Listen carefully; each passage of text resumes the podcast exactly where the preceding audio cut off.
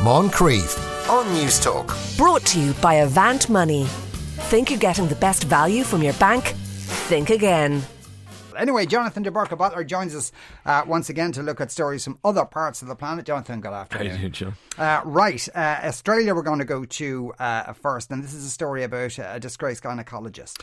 Yes, a man by the name of Emil uh, Gayed, um, who there was an investigation launched by um, the Guardian on Australia a number of years ago. I think it was back in about 2017, 2018, and they got wind of this particular man, Emil Gayed, who had been practicing as a gynecological surgeon, I suppose you'd call it, uh, for 20 years without being detected of malpractice, essentially. Uh, mm. This was a guy, um, rumours had been heard about him from around about 1997 that he was providing substandard care during pregnancies and. Um, the various different states. Um, he worked in Sydney and he worked in various hospitals around the country. Did not manage to stop him from practicing, even though there was many complaints made about him over time. Right, so the upshot of it is that at the end of the investigation and and when they published their piece back in 2018, um, they did manage to stop him. There was an investigation launched by um, a, a, woman, a barrister called Gail Furness, uh, and and she issued a report. Uh, in which he found that hundreds of women had been affected by this particular oh man. Oh okay, God. absolutely hundreds, right? So, it, it very similar. like a lot of this unnecessary procedures. Yeah, and, yeah. it's it's Dundalk Mark yeah, Two, yeah, basically, yeah. right? So, so those of a certain age. It's not that long ago that something like this, very similar to this, happened uh, in Ireland. Um, but uh, we'll, we might park that, I yeah. think, uh, probably.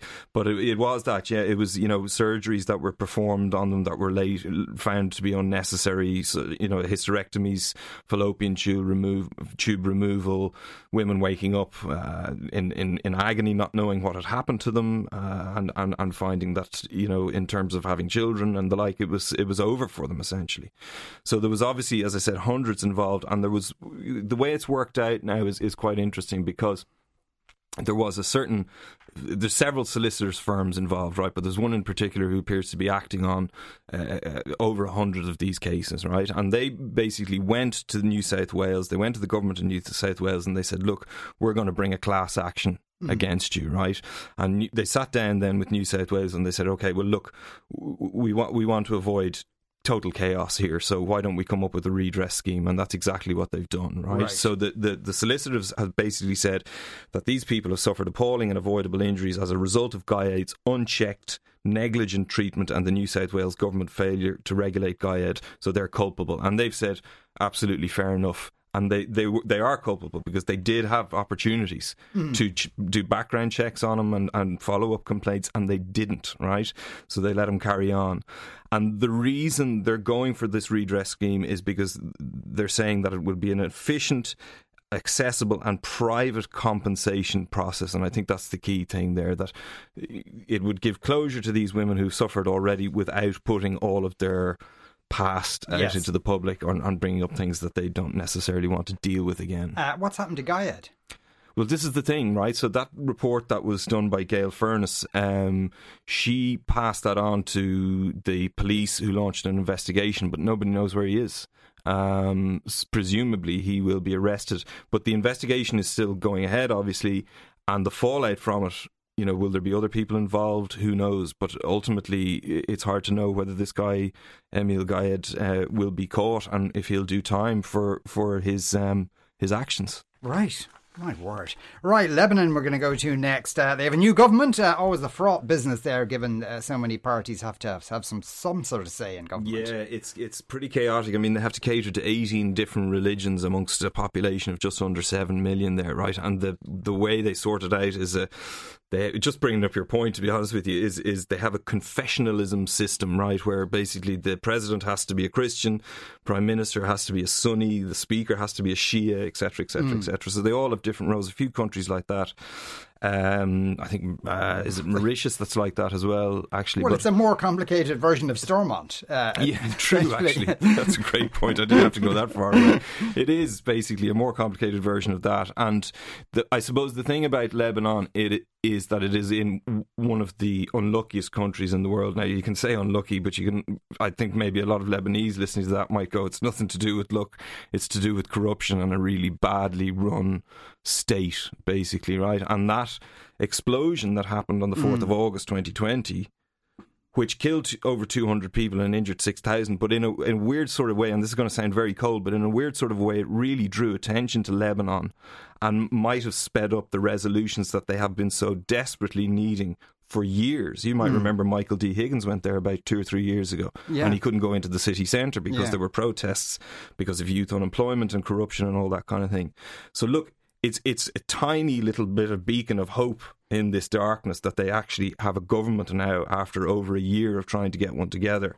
And the key benefit of actually forming the government is the fact that then IMF can now come in and say, right, now that you actually have people in place who can do this stuff, let's give you some money so you can turn the lights on in the hospitals. Yes, you know, because, and that's uh, that's how yeah. bad it is. You know, um, um, so it's a it's actually a very positive story in a way. Yeah. Now, in fairness to now, I mean they've created many of their own problems, but it has it has been a very unlucky uh, country that always struck me because of its location, yes, yeah, yeah. because it got so many uh, um, uh, Palestinian refugees yeah. went in there, and then the Israelis invaded, and, and Iran was messing with them, and blah everybody, blah blah blah. So everybody uh, has had a go at them, uh, uh, not giving them much of a chance to fix things for themselves. Right, Somalia, we're going to go to next, and tensions on the rise there.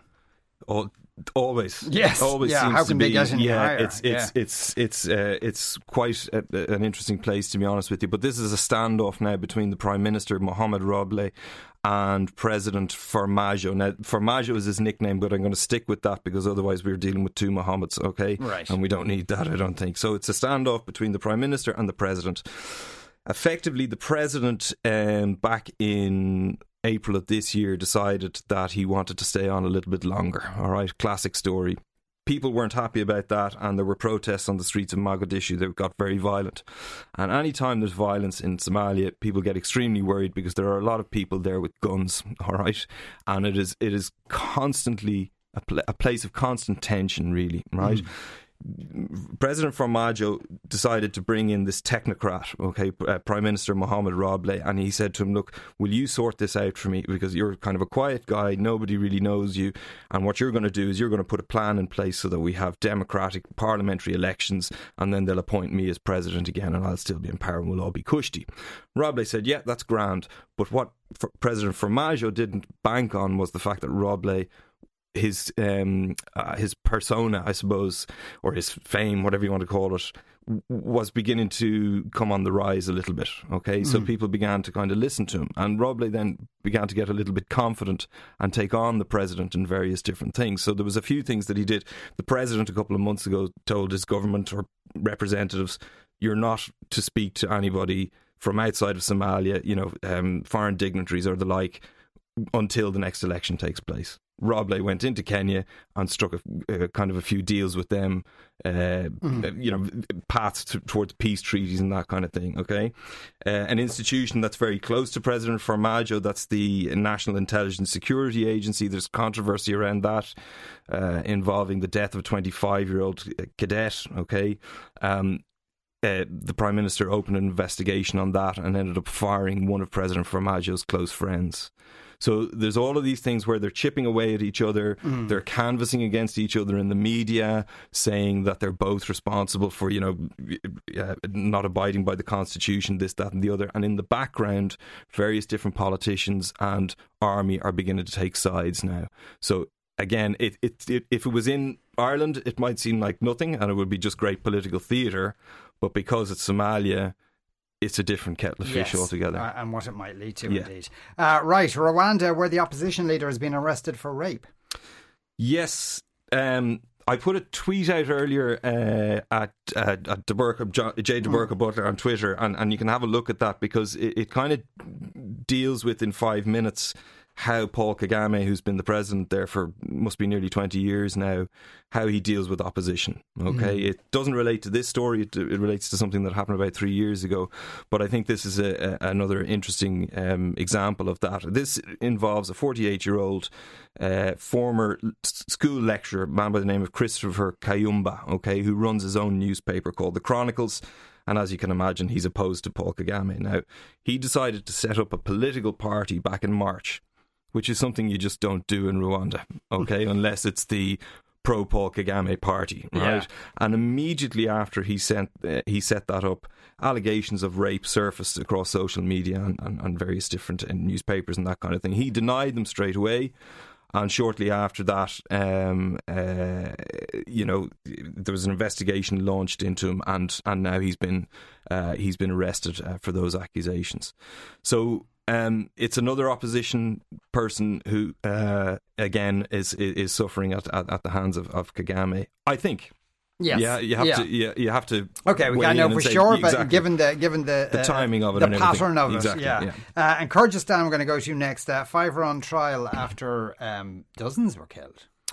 Yes, uh, the, the events actually took place back in April and May of last year. All right, um, the, this was kind of riots erupted on um, in a disputed area between the border of Kyrgyzstan and Tajikistan, right? And 55 people were killed in this, right? Um, as a result, a good few people have been arrested, and the trial of three Kyrgyz citizens and two Tajik nationals have started. Now, their part in this is basically the charges against them that is for looting private property, all right? But there have been many, many um, riots and arguments and fights over this part of the world, mm. right? Uh, there are no fewer than seven exclaves in what's called the Fergana Valley, right? Crikey. And they're between Uzbekistan, Kyrgyzstan, and Tajikistan, all right? All of them as a result of, you know, the Soviet Union and mm. saying, oh, this is grand, do this here, do a bit of farming there. And then when it was had to be carved up at the end, of course, nobody knew who owned what. And all of a sudden you have seven exclaves, all right? So it's fairly chaotic um, uh, in this part of the world, or it can be. Um, but uh, this is just the latest manifestation of that uh, yeah, at the moment. That's extraordinary. Mm. Uh, right, now this sounds like a movie plot, but uh, we're going to go to Spain now. A woman who was switched at birth. Yes, this happened in La Rioja, which is in the north of the country, if I'm not mistaken. Uh, the, the, movies and mm-hmm. booze people will know this Indeed, region well, yes. as as do most, as would much of Ireland, I'm sure. Excellent wine from this part of the world. Um, this particular story uh, involves uh, two baby girls who were swapped in a maternity ward 20 years ago. Um, we know that one of them discovered that she had the wrong parents because of a DNA test that she took. Now, we don't know why she took the DNA test. Her details haven't been given away. We just know that she was 19. She discovered through this DNA test that she wasn't the daughter of, of who she thought she was. She is now seeking 3 million euros in compensation from the health services in, in La Rioja. Um, so they were both born obviously at the same time. They were they were born five hours apart. Actually, both put mm. into incubators and subsequently given back to the wrong parents. The other person has been told, uh, but neither of the women involved have, have come forward uh, as of yet. Uh, but we do, so we don't know if the circumstances of their lives were dramatically. I mean, apart from obviously the, the distress of that happening, but like one went to a millionaire's family yeah. and one was. No, we don't. No. We don't know the details of it because, yeah. as I said, that their details have been kept private. But I'm sure you know maybe if the three million compensation doesn't come through, there might be a, a nice paycheck from El País or something like that, be, yes. uh, or whatever the equivalent of the Sun is in Spain. Uh, right. Okay, we're going to go to El Salvador next. A story that uh, uh, Jonathan was very keen to talk about because he's such an interest interest uh, in uh, where they're they're doing something with Bitcoin. Hanging me out to dry there. Yeah. God, Jimmy. Very unfair. Yes, uh, basically El Salvador, as uh, some people will know, have taken on Bitcoin as legal tender, right? So they used to depend wholly on the American dollar, and I think um, Nayib Bukele, that's President Nayib Bukele, who again, young man, very interesting character, not in a good way necessarily, um, but he's trying to bring El Salvador into the first world, right? That's kind of what he said in his own statement. And yeah. he thinks that the dependency on the dollar um, is is too much, right? And and he also says that he's going to save his country about four hundred million dollars in terms of fees on transactions and the like that come from outside El Salvador, presumably from America itself, where lots of people work and send money home, and and that's the main reason, at least um, uh, overtly, uh, for this switch or this uh, forcing companies yeah. to accept Bitcoin, and that's what he's doing. It's not a choice. Mm. He's forcing. Oh, he's forcing well, yeah, yeah. He's forcing every shop and every delivery driver to accept Bitcoin. Uh, um, well, I mean, I, the little I know, uh, mm. Bitcoin's a digital currency. You, you, don't, you can't carry it around in your pocket yeah. unless it's on your phone or something. Yeah, so they so, have a uh, wallet system called all right, so Chivo. he's not like printing money. right? no, yeah. no, but okay. there, there is, as far as I know, there is hole in the walls or ATMs. Sorry, let's mm. use the technical term. We're not, we're not out, we're not out on the Saturday night. There, there, there are ATMs there where something can happen and you can get dollars returned and that kind of thing. Now, right. I, I, I, I don't know how, but it, it works yeah. somehow. The only problem about it was on the first day, Bitcoin collapsed by nine thousand dollars. Right, the, it fell from fifty two thousand dollars per coin to forty three in Whoa. one day. Yeah. Not everybody took it up uh, originally, so they were very worried at the beginning. And I believe the server that was hosting it actually crashed uh, because there was so many people trying to uh, get involved in it. Um, so the start of it hasn't been so good, uh, but you know these things take time, and uh, yeah. we'll see how he gets uh, on. There was a survey though. Is is this a popular? Not particularly. Uh, judging by one, I only saw one survey now on this from mm. from uh, from an English speaking paper, shall we say, uh, and uh, sixty eight percent of just over one thousand two hundred people said that they weren't in favour uh, of Bitcoin being used as legal tender. I couldn't find out why, but yeah. Uh, they I didn't like the idea. People would be confused by it. Yeah, really, quite possibly. Yeah. right. So, what should we look out for over the next week or so? Yeah, a few things coming up. Um, there's elections in Russia on Sunday, which if if you have a bit of time you should have a look at because it's very humorous, really, uh, how much uh, sh- the, shenanigans that are going on there, all sorts of fraud, and it's just in broad daylight now. Um, Erdogan is then visiting the United States on Sunday as well, which will be interesting, and then the UN General Assembly is happening on Tuesday. I don't know if that's interesting, but it's it's uh, happening uh, well, anyway. They, they have a lot to be doing. they sure do, uh, uh, actually. Yeah. Whether they can do anything about it or not is another question. Jonathan, thanks a million thanks, for Sean. coming into us. Jonathan de Burca Butler, there you are listening to the Moncrieff Show on Newstalk. Moncrieff on Newstalk. Brought to you by Avant Money. Think you're getting the best value from your bank? Think again.